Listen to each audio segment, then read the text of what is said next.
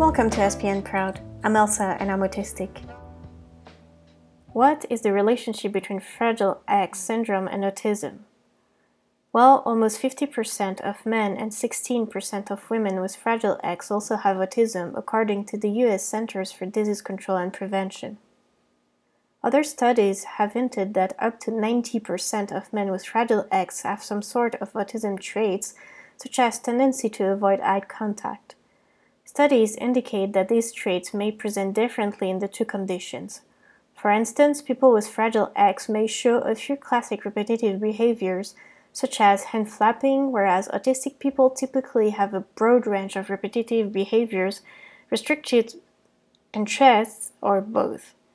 People with Fragile X and those with autism also have divergent developmental trajectories. For instance, social problems may worsen more or more rapidly in autistic people than in those with both autism and Fragile X.